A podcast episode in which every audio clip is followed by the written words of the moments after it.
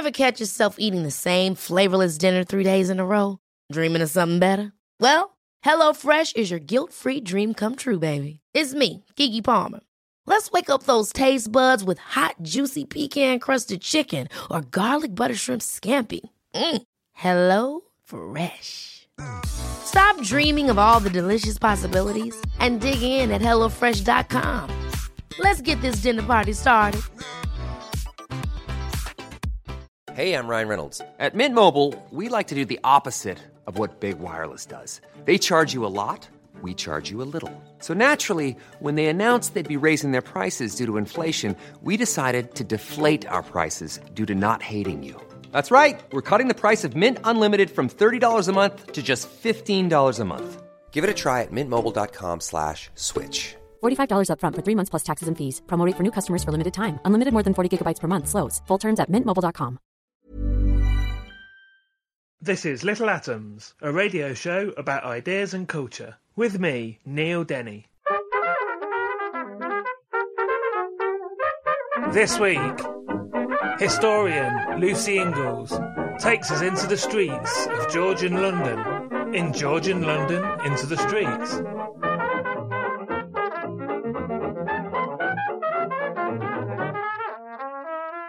Lucy Inglis is a historian, novelist, and occasional television presenter. In 2009, she created the Georgian London blog, which became the largest free body of work on the 18th century city online. And this became a book, Georgian London into the Streets, which we're going to be talking about today. She's currently working on a book about opium, which hopefully we're going to touch on a little bit at the end, but Georgian London it is for today. So, Lucy, thanks for coming in. No problem. First of all, I want to ask why Georgian London? What is it about that particular period that appeals to you? Oh, it's really there's loads of reasons, and also I'm a bit of a cheat because I go from uh, 1660, so it's not Mhm. officially Georgian London, and I go all the way up to uh, Victoria. so you know, I do cover, as we would say kindly, the long 18th century. But it does, for me, from 1660 onwards, is such an important time, and it's our first truly documented age when ordinary people get to kind of make their mark in history.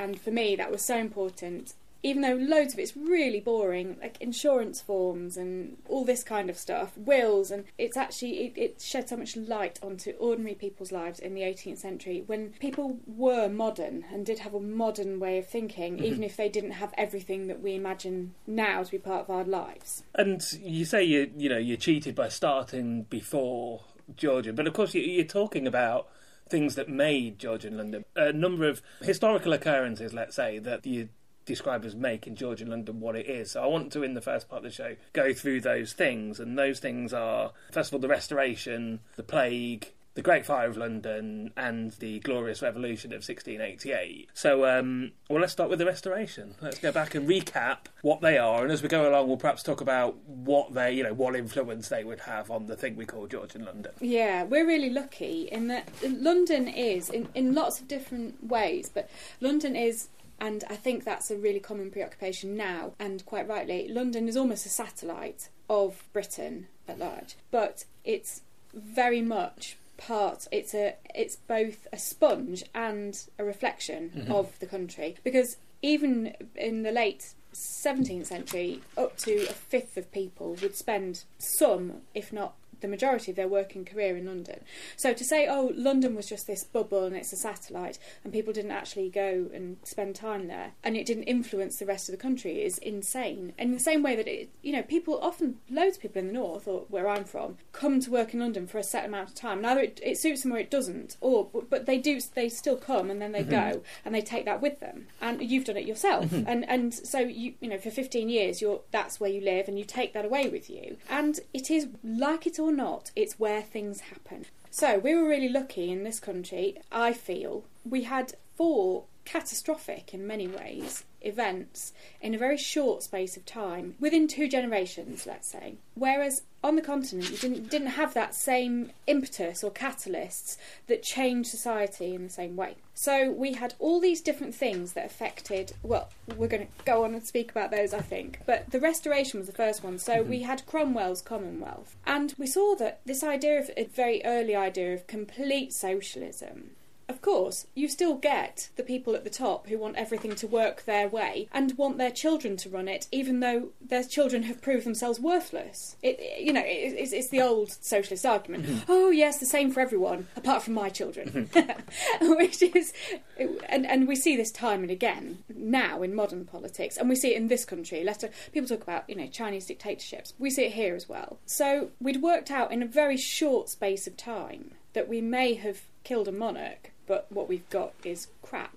And it doesn't suit. it doesn't suit a young and, and London by this stage is trading overseas. It's becoming a global power. It's becoming a city state. The Royal Exchange is trading in commodities. We're trading in luxury goods, yet young people in their 20s who are getting married, establishing households, aren't allowed to own any. That's essentially the idea. It's not going to work. Mm-hmm.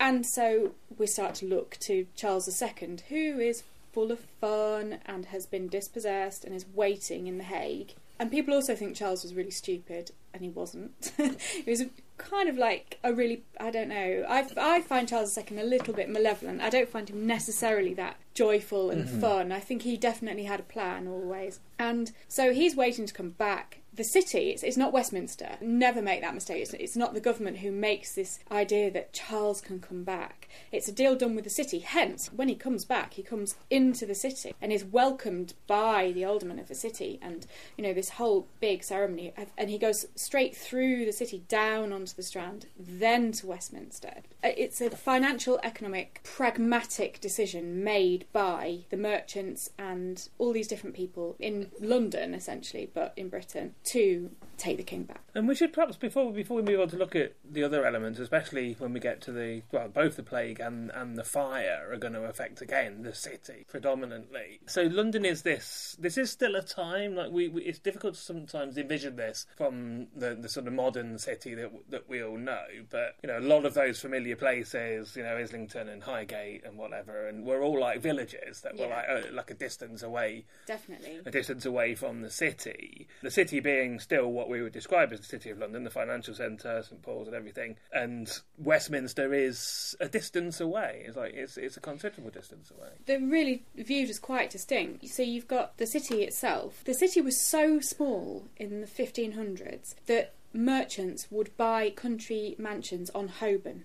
That was how small it was. And in uh, St Giles in the Fields. And then we have Westminster, which has traditionally been the seat of government, but the city's kind of interested in it, it's not, you know. And this idea now that the government can rule the city is so insane. It's, it, people still think that London is one big mass. They've come to think that London is one big mass. And the government can sit in Westminster and tell the city what to do is a complete joke. It's as separate as it was back then.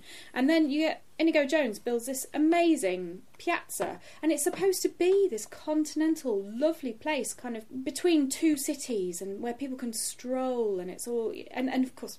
Being Londoners, we built around it so rapidly. But yeah, very different. And and there was absolutely a sense. I think that what is it? There's 1.6 miles between the two. It's a distance in terms of centres. So well, considering it wasn't completely built up between the two, it's it's a distance. Yeah, yeah. Okay, so the plague is next. Obviously, this is something that has a has a huge impact on the city. Massive. Uh, it's um, psychological more than well.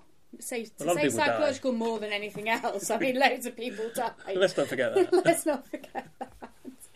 loads of people die, but people were far more used to plagues than we are now. I mean, mm-hmm. Yersinia pestis is the bubonic plague was only one of a number of plagues we'd suffered over the years. Yeah. I mean, it was the most serious one, and if you were living in the city at the time, you could get the plague and you didn't know why. So you kind of had an idea. So, so loads of families were immensely uh, clean and tidy and scrubbing everything and making everything beautiful. Yet one of them would go out and get the plague. And then, of course, because they keep everything so clean and tidy and beautiful, and they die, and then their body's taken away, no one else gets it. So why did they get it? Why didn't we get it? But then you get whole families, of course, who live in sadly squalor or poverty and they all get it and they all die. So there doesn't seem to be any rhyme or reason but we know now. But also, there'd be families where they all got it and they'd survive. we don't know why that happened. We still don't know why because we do have outbreaks of bubonic plague. And what tends to happen towards the end of an outbreak is people start to get it and they don't they sweat kindly. So they just don't die. And so you will get whole families mm-hmm. who are who are bitten or who you know fall ill and just don't perish, uh, which then was awful because, of course, they're contained in their houses for whatever set period. Some people, as long as a month, essentially. and so, how do you survive? Because other people that you may not have had any neighbours, they may all have died or gone away. So, how do you eat, drink? Because you're not, you probably got not got pumped water. It's uh, all very difficult. The human stories that we don't own, because I always own everyone else's stories. um, the human stories we don't own from those years must be unthinkable. I'm Natalie Haynes. You're listening to Resonance FM, and this is Little Atoms, a radio show about ideas and culture. And then following rapidly on the tale of the plague is the is the Great Fire of London again, something that um, well, most people are obviously familiar with. But let's sort of let's talk about it briefly in terms of how that's going to set the scene for the sort of regeneration of London. But one of the interesting things I think a fact that like people will know is that not that many people died in the fire, but you talk about in the book how that might not actually be the case. No, I think that the figures are really played down because we don't have any prison figures, and I mm-hmm. think there would have been a lot of prisoners just abandoned. And we don't have any figures for the elderly and infirm or people living alone or the disabled. Mm-hmm. It all just seems too good to be true. People talk about, oh, wasn't it remarkable that no one died? Well, yes, it was, and we did see it coming in lots of ways. You could see it progressing through the city. Mm-hmm. And if your elderly mother was upstairs, of course, you would have got her out if you could.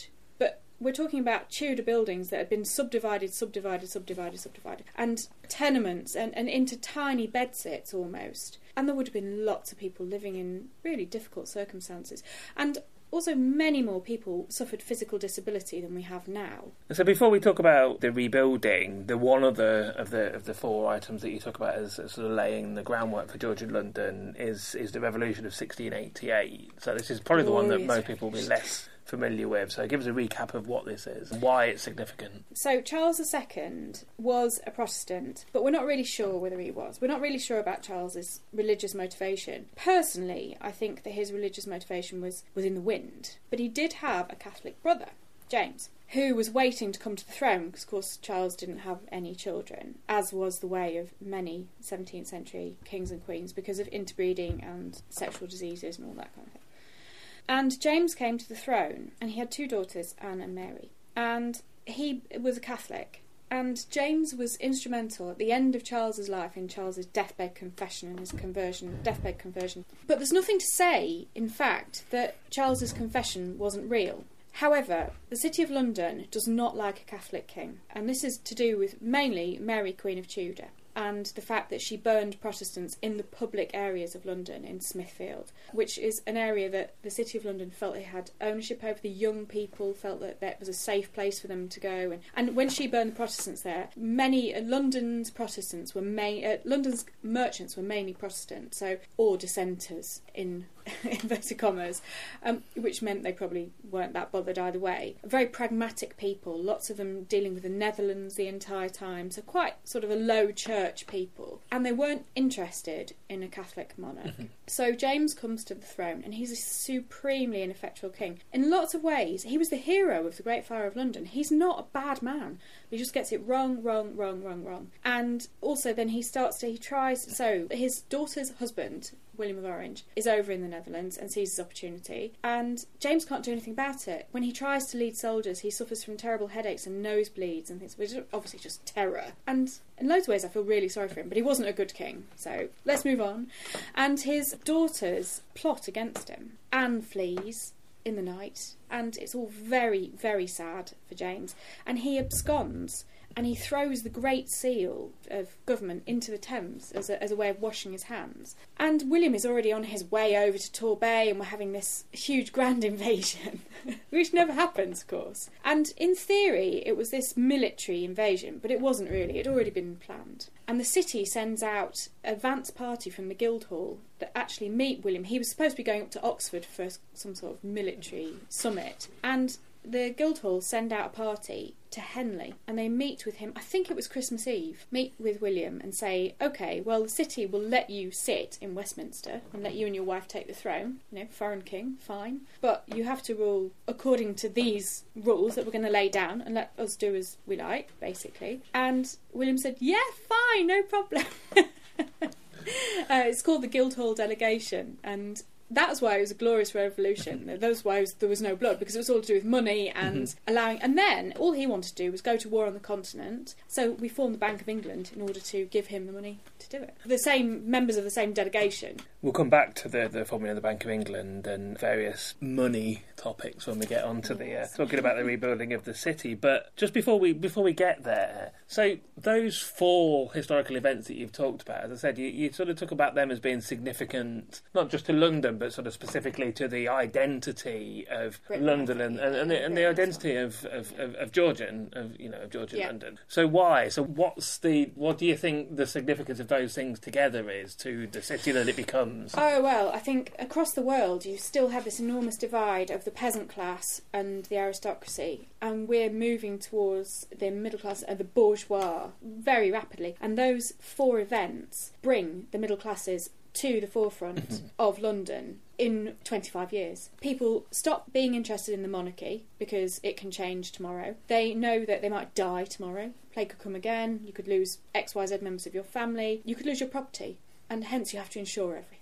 Insurance becomes a, which is great for a historian because everything's documented and you get these amazing insights on insurance policies into households. And then government, you know, government will either flex or move itself in order to remain in power with uh, William and Mary. And so London has just stopped trusting everything, and it's it's the completely the forerunner as well of the American the American idea, uh, which we we're, we're seeing right now. I think we've lost that completely in this country. We've been so used to stability, even through these two catastrophic 20th century wars. We've been so used to governments guiding us through that now we hold our governments in contempt. Now that's not to say that our government doesn't need contempt right now. But in America, which is still living in many ways in the revolutionary mindset, your average white American living in a, an ordinary American state, let's just say, not a liberal state, so not west or east. They truly believe that if you look away from your government for a second, from the situation around you, your health, the government, the world itself, it will all fall down, or they'll crush you. They're out to get you. Hence, we now in Britain really don't understand that American mindset. But that was our mindset, and that was the late 17th century mindset and the early 18th century mindset, which created, and that's why America keeps on pile driving forwards as much as the rest of the world doesn't like it. And nobody liked us in the late 17th century, early 18th century. But that's how they think, and they've inherited that from us, and they're such a young nation. And we were so young and so full of promise. but it's very similar, and if you want a comparison to look across to, I would say that's probably still quite a good one.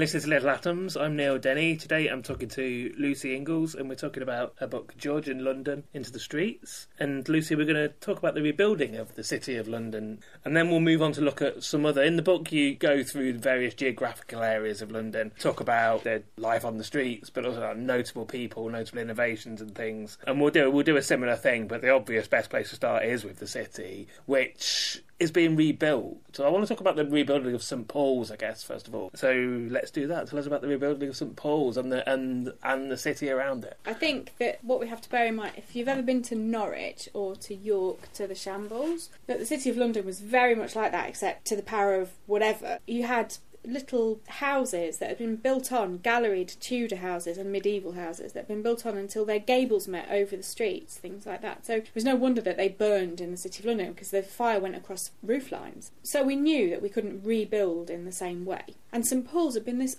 unbelievably massive, sprawling edifice that had all sorts of outbuildings and a charnel house and a, and a charter house and and various different work offices and it almost went down to the river and it wasn't nearly as steep as it is now. So an enormous compound, a religious compound. And when it burned, it was just. I can't imagine what it must have been like for people to watch it, with the lead from the roof running through the streets. So your horse couldn't walk through the streets because for days because the lead was too hot underfoot and it was mm-hmm. running and, and it had like lava and then solidified in rivulets, but that stayed boiling. And the heat was coming up from the earth. It, it was biblical. Four fifths of the city burned, mm-hmm. which was an incredible number, and we lost almost, I think, all of the public buildings. But St Paul's was an astonishing one. It did make the career of Christopher Wren, though, who had just been to tell the to tell the uh, church elders that it couldn't be re- uh, repaired because it was in such a state,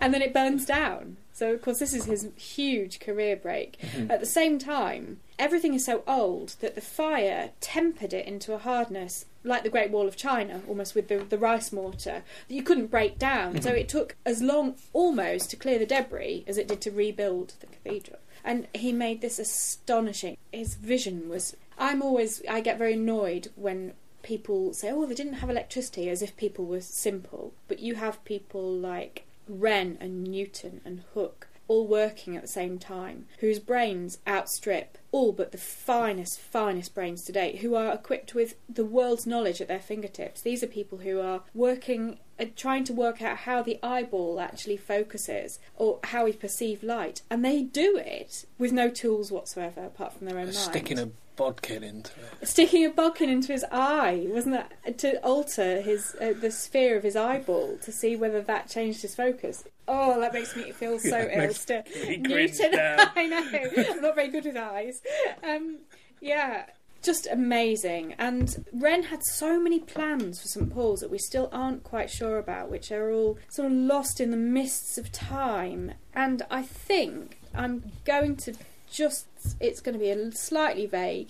I think the first service was planned for Easter Sunday 1692 two, and there was a service then, but it wasn't the opening service. And we've just there's a man who has written a, a brilliant book called The Building of St Paul's. I think it was just written a couple of years ago, and he has done astonishing work. And no one could understand why St Paul's was oriented differently mm-hmm. to the original St Paul's because it's not quite on the traditional Christian axis. Yeah. And it was because the sun would rise in line with the east door for Easter Sunday 1692, which was the first service. And yeah, so isn't that amazing? And Wren had worked it out, so he, he was planning. He he thought that it would be finished, mm-hmm. and because it wasn't truly finished, but I think it was ninety two. I hope it was ninety two anyway. Um, but anyway, do look at this book, The Building of St Paul's. It's very good, and we're finding out all these things, all these hundreds of years later, and he he truly anyway. St Paul's became a focus for the regeneration of the city. Hence, on the south door, you have the phoenix, which symbolises Charles II returning to the throne, Resurgam. Christopher Wren's son, also Christopher, wrote a biography of his father.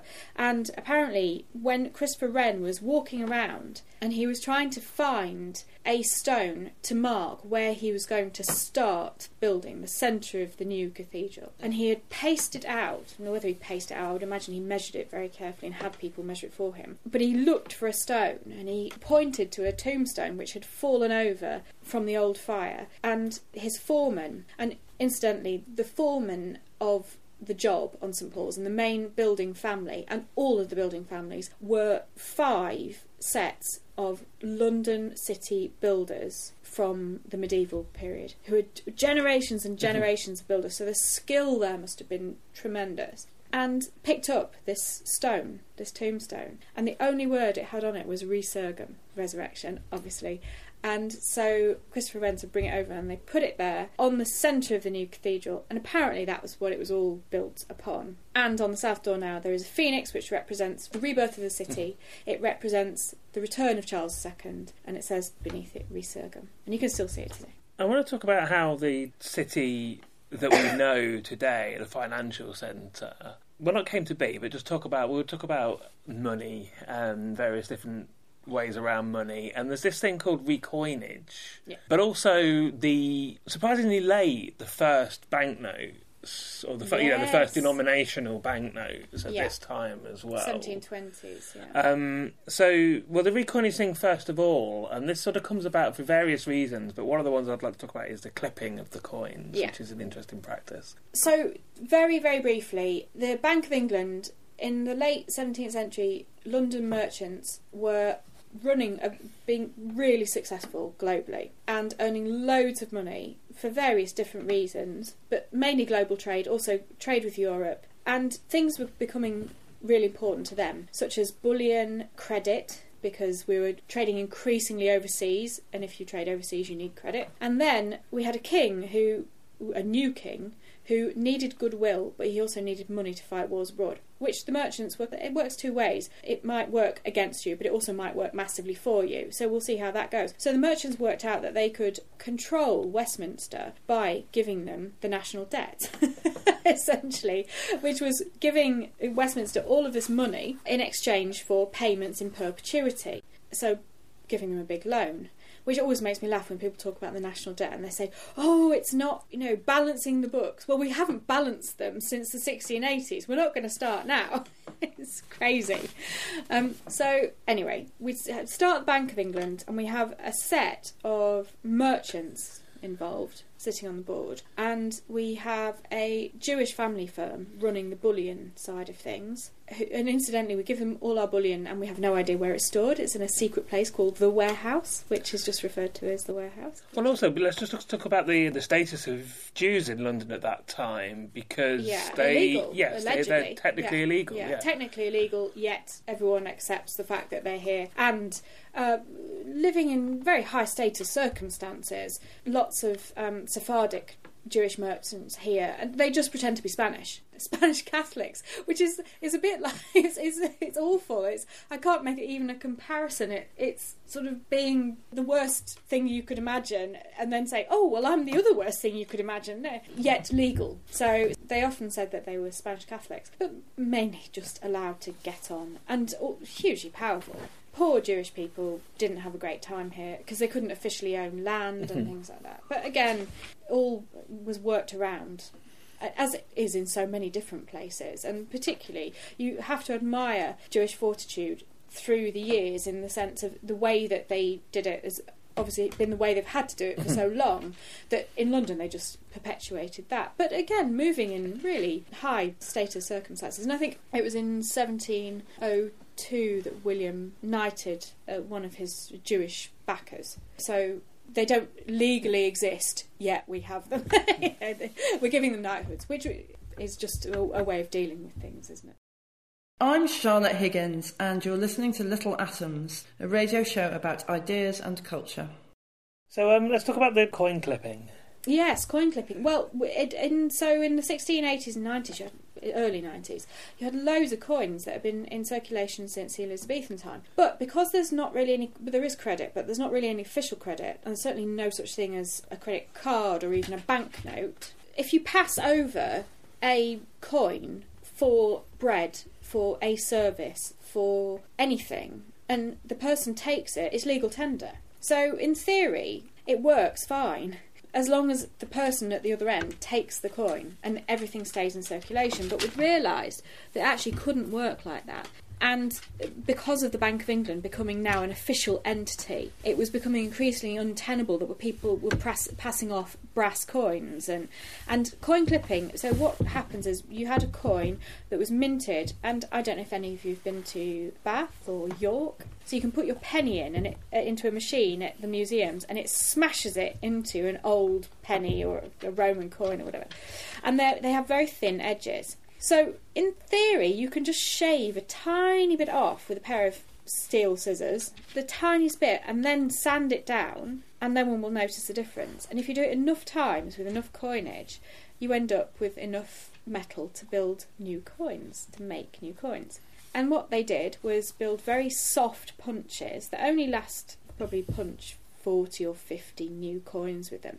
They cost you nothing. And then you have 40 or 50 new coins, but they're fake But they go back into the system and no one looks or thinks, and that's that. And what happened? What would happen to you if you did this? If you were caught doing this? Oh, talk about oh if that. you're a man and you'd been caught properly doing it, they'd execute you. And if you're a woman, you were supposed to be burned. And they didn't burn very many women. I think it was two over the course of the entire time who were proper offenders.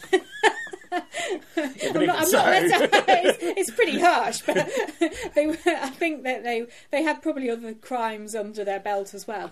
But yeah, it was a really serious thing. But again, it's it's a bit. Uh, we were really big in the 18th century on, and late 17th on execution for everything, but there weren't actually that many executions.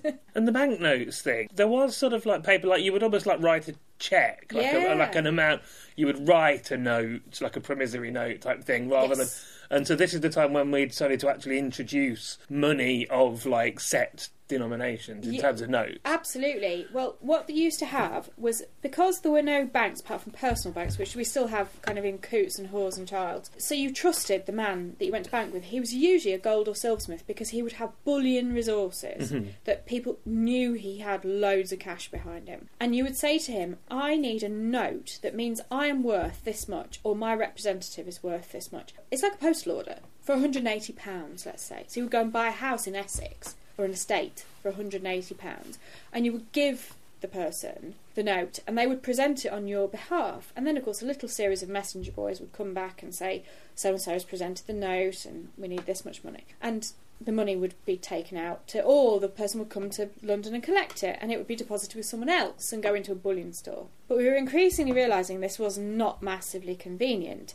so the Bank of England goes about trying to produce these notes that can't be forged and that are for set denominations. They're not set at the beginning, they're still, I give you XYZ, or please present whatever. And then by the 1720s, they become set amounts. But they're so successful, of course, everyone loves them, that the fakers are onto them immediately and trying to trying to fake them. Yeah. There's an interesting fact that the people that made the paper Portals, the portals of Bere Mill, Hampshire. It's very secret. Yeah, yeah, they still make them now. But apparently now with these brand new plastic banknotes, they're not going to make them anymore, which I think is Hmm, is really quite sad. sad.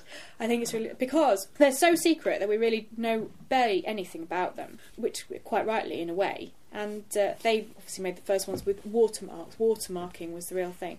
And then uh, now you can put banknotes through the washing machine, and they've in, done all that, you know, putting strips in them and everything. So yeah, all quite impressive. One other thing before we leave the city, the Tower of London had a menagerie for It years and years, which eventually became the, the you know the start of London Zoo. But let's talk about what what that would have been like. What would it have been like to go and visit the tower in those days to see the animals? Oh, stinky, I'd imagine. But I think it would have been the animals were kept. Ooh, it's really difficult because animal welfare. I mean, I still, I, I still really struggle with the ideas of idea of zoos now. Yet, have seen menageries where animals are kept in situations where they wouldn't survive outside. So it's all it's very difficult call to make. But I think that the Tower of London did their best in terms of what they knew at the time about animal welfare. And there are not many, I was going to say few, but I want to be as honest as I can. There aren't many stories about animal well there are no stories about animal cruelty as such only them trying to actually do their best. And you get the real sense that the elephant keepers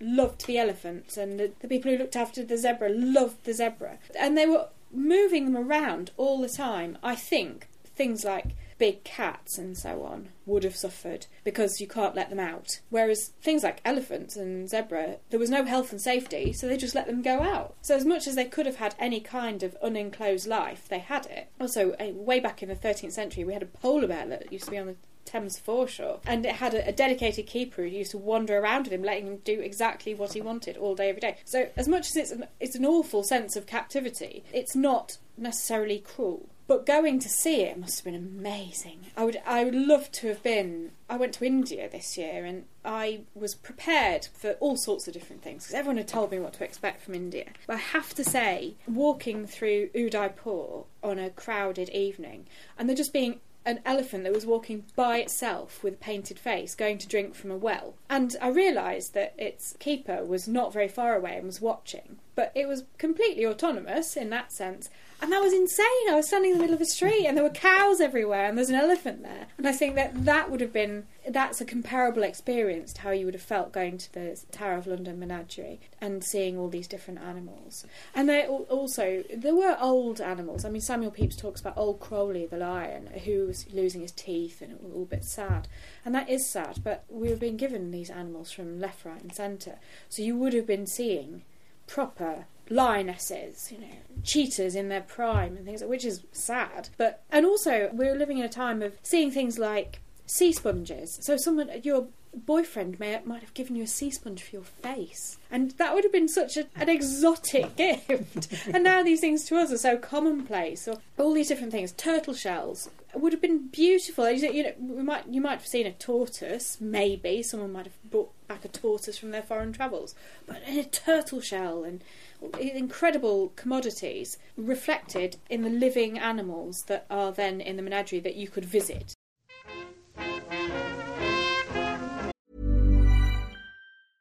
Selling a little or a lot?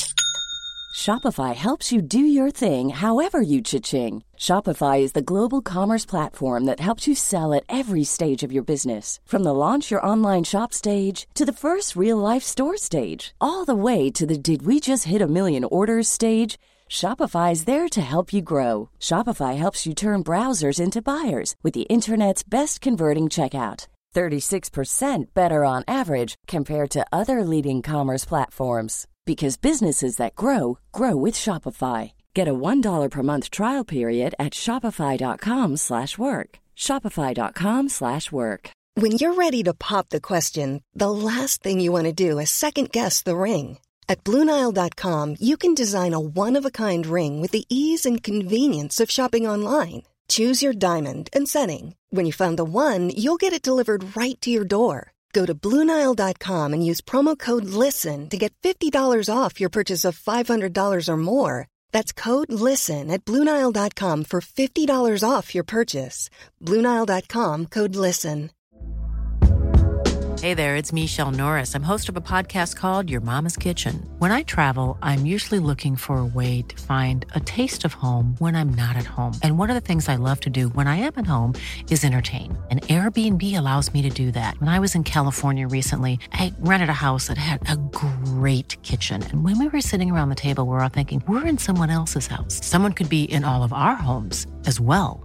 If you have a home, but you're not always at home, you have an Airbnb. Your home might be worth more than you think. Find out how much at airbnb.com/slash host.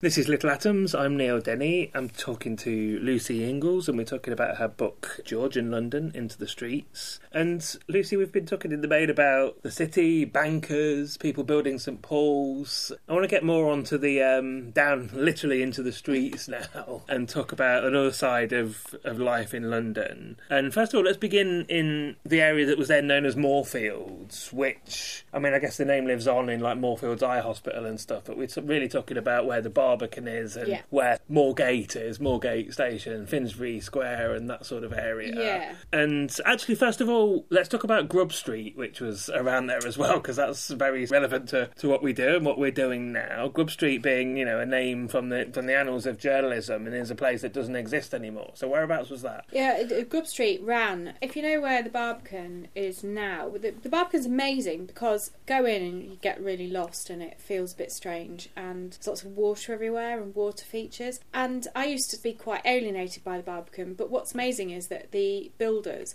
have recreated the feeling, the original feeling of Moorfields, in that sense of anonymity and alienation and water everywhere.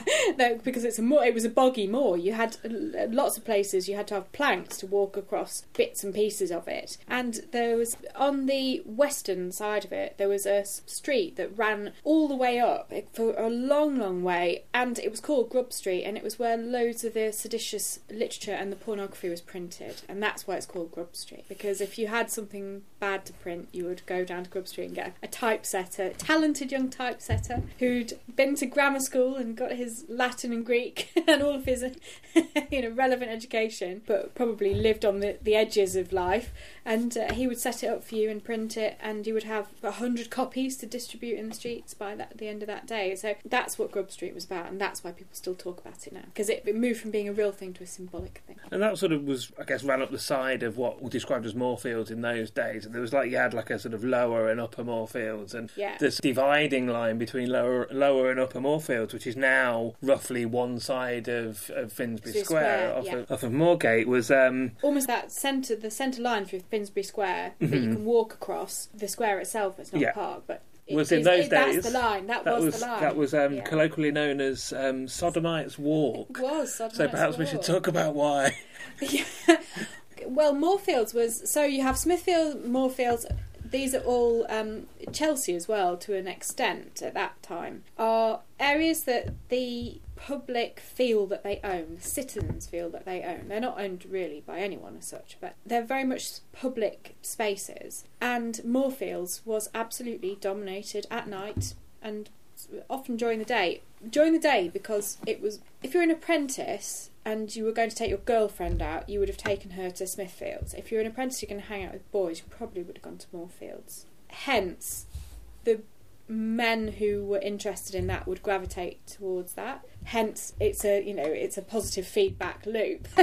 so it became quite uh, an edgy place anyway. It was it was quite violent because you would have people fighting dogs there, and you had have bare knuckle fights. So it was quite a male, violent environment. And because so many people were living now, I, I mean, even in the closet is a hackneyed term, isn't it? But so many people were living closeted lives. Moorfields was a place where you could go and kind of get a few innocent kicks if you wanted to do, but equally the opportunity for engagement was there if you wanted it. And definitely north of the wall, you could get up to pretty much anything you wanted to. But it seems like actually, despite you, you know describing it as, as people being in the closet, and obviously they were going to these sort of illicit places, but homosexuality seems to be more open at that point Yeah, than it definitely. became. Certainly, like a hundred years, you know, Vic, Victorian oh, times or something. completely. People are really open-minded, and you have there's a really famous case of Princess Seraphina, who's a cross-dressing male nurse who dresses up as a woman and is outside of his work, which is as a private nurse, and he gets robbed, and he goes to court as a man, as a male homosexual, and takes his well, he prosecutes the case, which is. At the time, you think, well, this is insane because actually he could be Mhm. killed for this. He was engaging in, you know, sexual congress with a man and robbed, and of course, the the guy who robbed him used that as the defence, thinking he's never going to do it. He took it to court, and what's really interesting, that's one interesting aspect because you could think, well, okay, he's a death, wish, or he doesn't care, he's beyond caring, whatever. But in court, you have witnesses who refer to him as she. And it goes on and on, and then people keep saying, "Oh well, is it is he he or she or is it?" And then the judge says, "Look, just how shall we refer to him, he or she?" And he is then referred to as she. And I think that we've now, you know, that's insane to think of that. If you'd told someone in the 1950s, if you'd been able to say to people in the 50s, you know what, this was a much more liberal society not that long ago, I think people would have thought that was crazy. There was starting to be a beginning of a of a crackdown on it. You talk about a Yeah. thing called the Society for the Reformation of Manners, Manners, yeah. which were basically like a almost like a fugitive police force that were going out and Definitely. patrolling. Um, they're like a really busy neighbourhood watch, but also entrapment as well. Mhm. Really naughty. The Reformation of manners was sort of a leftover. There were second generation Puritans in a lot of ways that had been kind of cheated out of their heritage, uh, or third generation maybe, who were desperate to get back to this idea of outraged of Tunbridge Wells sort of thing, but took it to extremes. And also, I think there probably were quite a few people who belonged to it who were probably homosexual themselves and not in a happy place and were taking it to the extreme in order to say, oh, this man, you know, he, he put his penis in my hand and how terrible was that? and I'm so outraged. Whereas the majority of society was like, yeah, okay, just everyone get along. I want to talk about the White Swan affair, which is um, a famous case as well, and you sort of go into detail about it in the book. And there's there were these, you know, the sort of Mother Claps, Molly House, and stuff, which people might have heard of, which were these sort of like they weren't strictly brothels, but like just establishments that men could go to, and you know, th- there'd be beds in rooms and things. And one of these places, well, a, a pub, the White Swan affair. So let's talk about that. Yeah, well, that was much later, though. Hmm. That's kind of a hundred Yeah. years later. When you do definitely have, you have in the early 18th century, people tended to be quite. You would often get married men with quite a few children who, if they were walking around now or you met them now, they would self identify as gay. But they wanted to play their part in society. So they'd get married and they have their. and they, they're kind of doing both things at once. Whereas towards the end of the 18th century, you certainly get both in literature, art, culture, society, thinking. You get divide. So you get the men who are want to self-identify as gay men and they want to pursue a scene lifestyle in the way that we would imagine it now. So if you imagine gay clubs and things like that, that's what they wanted rather than actually fancying men, but remaining sort of quite straight in lots of senses. Mm-hmm. And the White Swan represents that. It's a it's a scene lifestyle. It, it's it's going to a club and having sex with a lot of different men. Whereas Mother Clap's Molly House is about dressing up as a woman and pretending to get married to a man, to a big strapping coal heaver or something like that. So it's very different. And yeah, the White Swan affair is. It's really sad that Thomas, the drummer, the 16 year old drummer, was the guy who took the fall for, for all of it. Mm-hmm. When in reality, Thomas, I think he was probably a sly little rat in lots of ways, but really was innocent of everything. And I think it was an aristocratic uh, decision to let him go. I, think that the White Swan had become a place where lots of rich and influential men went, and let's not draw any parallels to the modern day, but let's. And apparently, they were all in the yard to watch him die, um, which I think is really pretty grim. And he was the one, Thomas was the one who was absolutely putting himself out there for engagement with older men, risque behaviour, everything else. The acts that he was executed for were absolutely not representative of what he was guilty of. It was just insane. And I think that's really sad. And and everyone that was in theory guilty by written law, they got away with it and that was rubbish. We've been talking about obviously male homosexuality so far, but what I mean, Yeah. how was it for women? Well, I think it was a lot easier for women. Women were naturally forced together by domesticity and left alone and not bothering the men. So they had lots of time to get on with whatever they wanted to get on with. And also, women being together and being a strong, united force throughout the household. So the head of the, the female head of the household and then domestic servants. It was all promoted, being together and all that. And the Tea Party only promoted that as well. And it wasn't illegal because people couldn't possibly imagine that women would be lesbians exclusively. Um, I don't think it was necessarily an understanding that women wouldn't sleep with other women. I think it was the idea that women would go away from the family Yeah. and the home and you know having a man and, and children, which we still we're seeing now. You know, you go into an age of austerity and all the talk is about hard-working families, everything else supporting the family, and of course, society allegedly doesn't function unless you have this nuclear family. However, for women, it was much easier, and I think there are loads of stories about different women who, well, there are lots of stories about particularly seafaring women who join the navy or cross dress in order to go onto a merchant ship. So Wapping and the east of London is a centre for it, but Spitalfields and Shoreditch in particular were definitely friendly to. So you had female establishments where gay women were welcomed, and so you could go in. So uh, usually a tavern or an, a pub. Even now, I think it can be quite daunting as a woman to go into a busy pub full of men, in particular. And then it wouldn't really have been the done thing. You know, even 20 years ago, it wouldn't have been the done thing.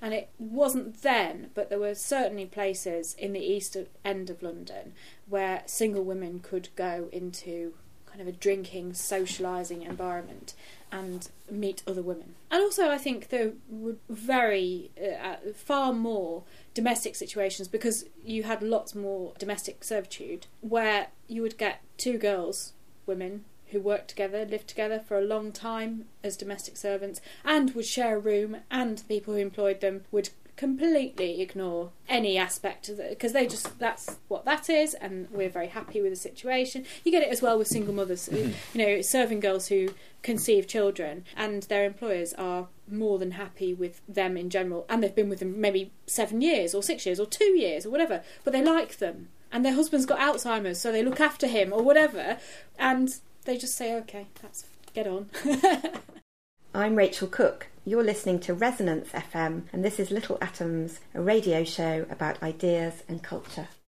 Oh, let's go back to London nightlife and imagine ourselves. Um, well, actually, not ourselves. Let's talk about the memoirs of a guy you uh, you mention, uh, Johann Wilhelm von Archenholz, who's Yeah. a guy that comes to London, um, takes a stroll along the Strand one evening. Um, what are his impressions? that it's absolutely rammed with prostitutes, for want of a better phrase.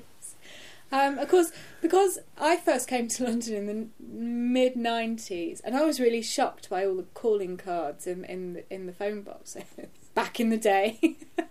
and of course, we don't have that now because the internet is there, and you can you know look at what you're getting before you buy, allegedly, and all of that kind of thing. But of course, there was not there weren't even calling cards in in the 18th century, so women had to go out and be on the streets. The street until they got a reputation and a few reliable gentleman callers, they had to be on the streets, literally, which I think must have been tremendously frightening in many ways. But I also think kinder times in lots of ways as well.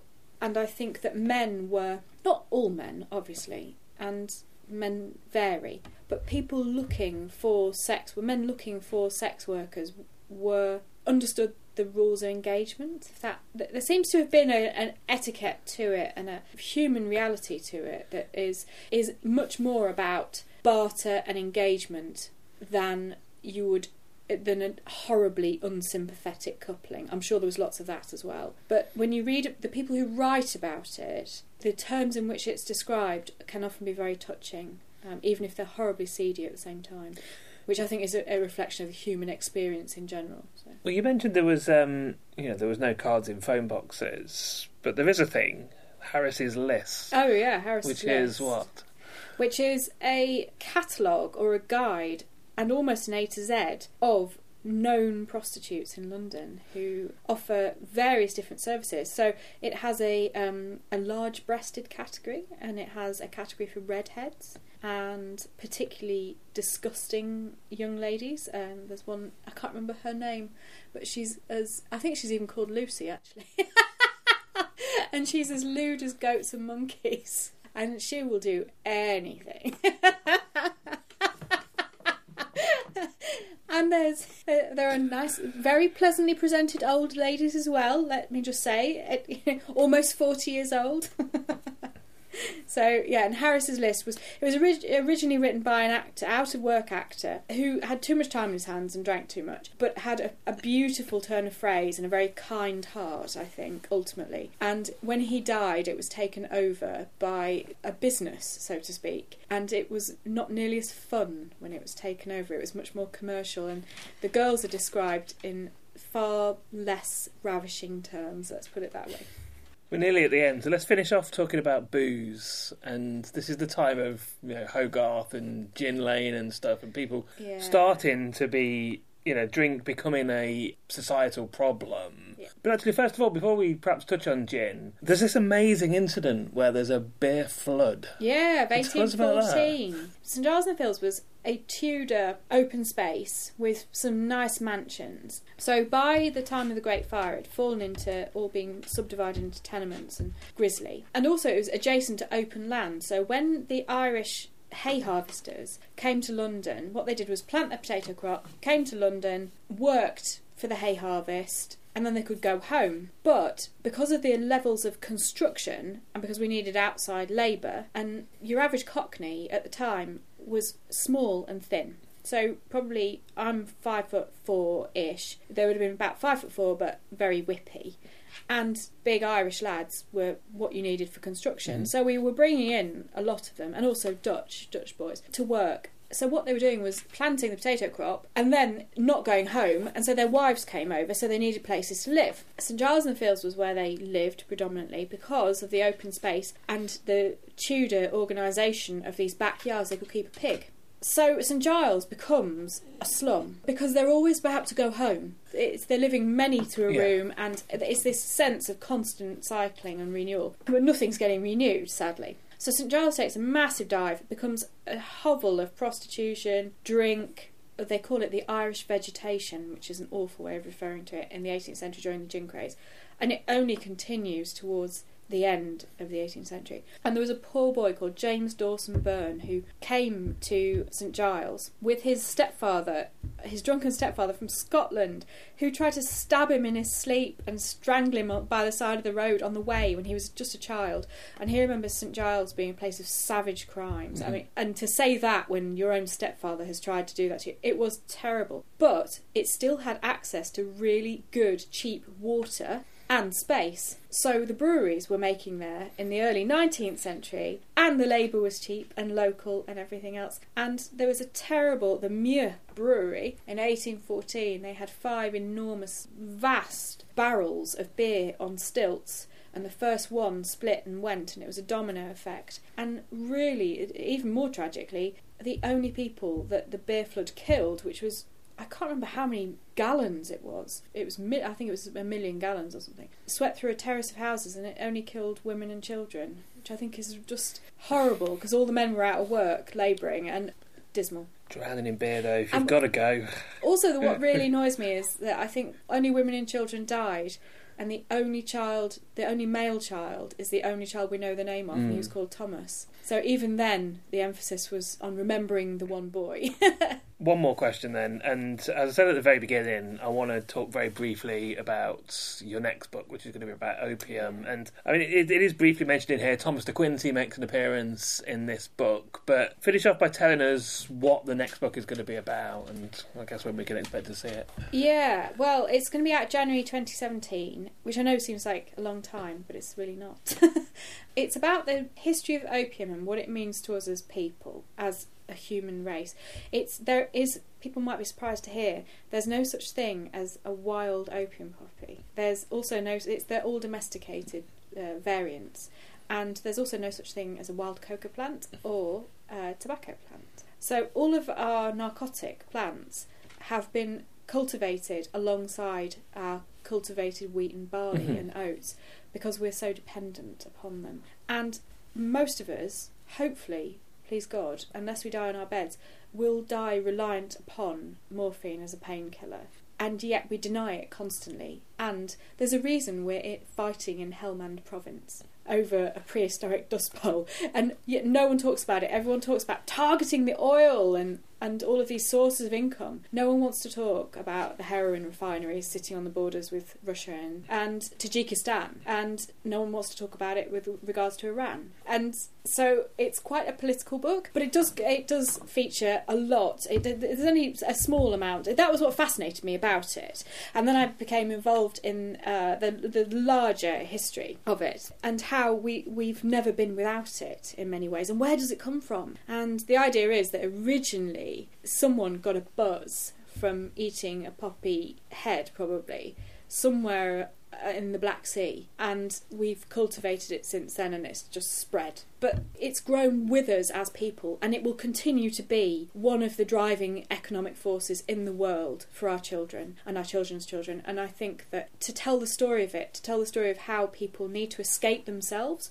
as well as pain, difficulty. And uh, 25% and there was a report to congress in 1969 had 25% of all uh, serving american soldiers in vietnam were recreational heroin users at least once a week because they're so frightened. They're just kids and that is the drug that is there and so they take it. And it's heroin. And we demobbed lower estimate is 100,000 American Civil War soldiers that these kids are under 25, probably missing a limb after the American Civil War. And they go out and they build America. They go out to the reaches of bloody Kansas and Iowa and these places and they get themselves together and they build a nation. And I think that these are stories that need to be told. And that's what I'm telling at the moment. Well, we'll talk about that more in more detail in, in January 2017. Then. Oh, wow. Meanwhile, we've been talking about Georgian London, Into the Streets, which is by Lucy Inglis, and it's been out for a while in paperback from Penguin. So, Lucy, thank you very much for coming in to tell me about it. Oh, Neil, thank you very much for having me. I've enjoyed it so much. You've been listening to Little Atoms, a radio show about ideas and culture. This episode of Little Atoms was produced and presented by Neil Denny and was broadcast on Resonance 104.4 FM. The show is supported by 89UP and hosted by Positive Internet. You can follow the show on Twitter at Little Atoms. You can find old interviews, new journalism, and more on our relaunched website, littleatoms.com. Thanks for listening.